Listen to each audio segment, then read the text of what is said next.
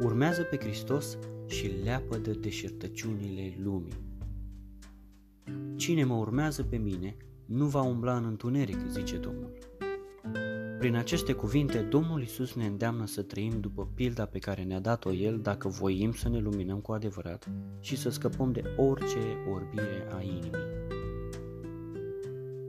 De aceea cea mai mare grijă noastră să fie acugeta la viața Domnului nostru Isus Hristos. Învățătura Lui întrece toate învățăturile Sfinților. Cine are Duhul lui Dumnezeu, află în ea mana ascunsă. Mulți aud cuvintele Lui, dar prea puțini se trezesc din amorțeala lor, pentru că nu au Duhul lui Hristos. Cine vrea să înțeleagă cuvintele Lui și să găsească în ele dulceață, trebuie să-și dea toată silința să-și îndrepte viața după viața lui Hristos. Ce folos este să vorbească cineva adânc despre Sfânta Treime dacă îi lipsește smerenia, fără de care nu poate să placă Sfintei Treime? Adevărat, nu vorbele mari fac pe cineva drept și sfânt, ci viața curată. Ea ne face plăcuți înaintea lui Dumnezeu. Mai bine aș vrea să am pocăință în inimă decât să mă străduiesc a explica ce este pocăința. Dacă ai ști pe din afară toată Biblia și tot ce au spus înțelepții de pe pământ, dar îți lipsește dragostea lui Dumnezeu și harul lui, la ce ți-ar mai folosi? Deșertăciunea deșertăciunilor, toate sunt deșertăciuni. Afară doar de a iubi pe Dumnezeu și a-i sluji lui, cea mai mare înțelepciune este să lași lumea și să cauți împărăția cerurilor.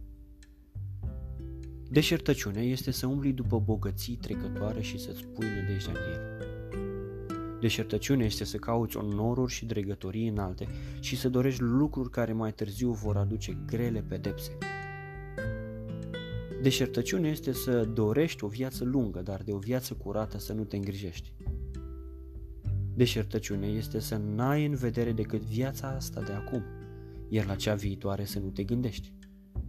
Deșertăciunea este să-ți lipești inima de cele ce trec iute ca fumul, iar în locul unde este bucuria veșnică să nu te grăbești.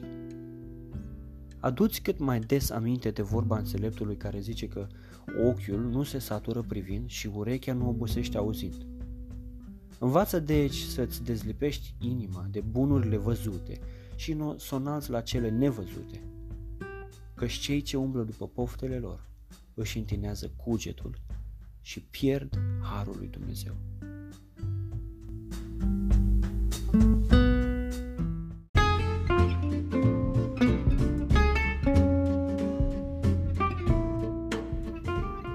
Dragi ascultători, ați ascultat un fragment din cartea Urmând pe Hristos, scrisă de Thomas Kempis.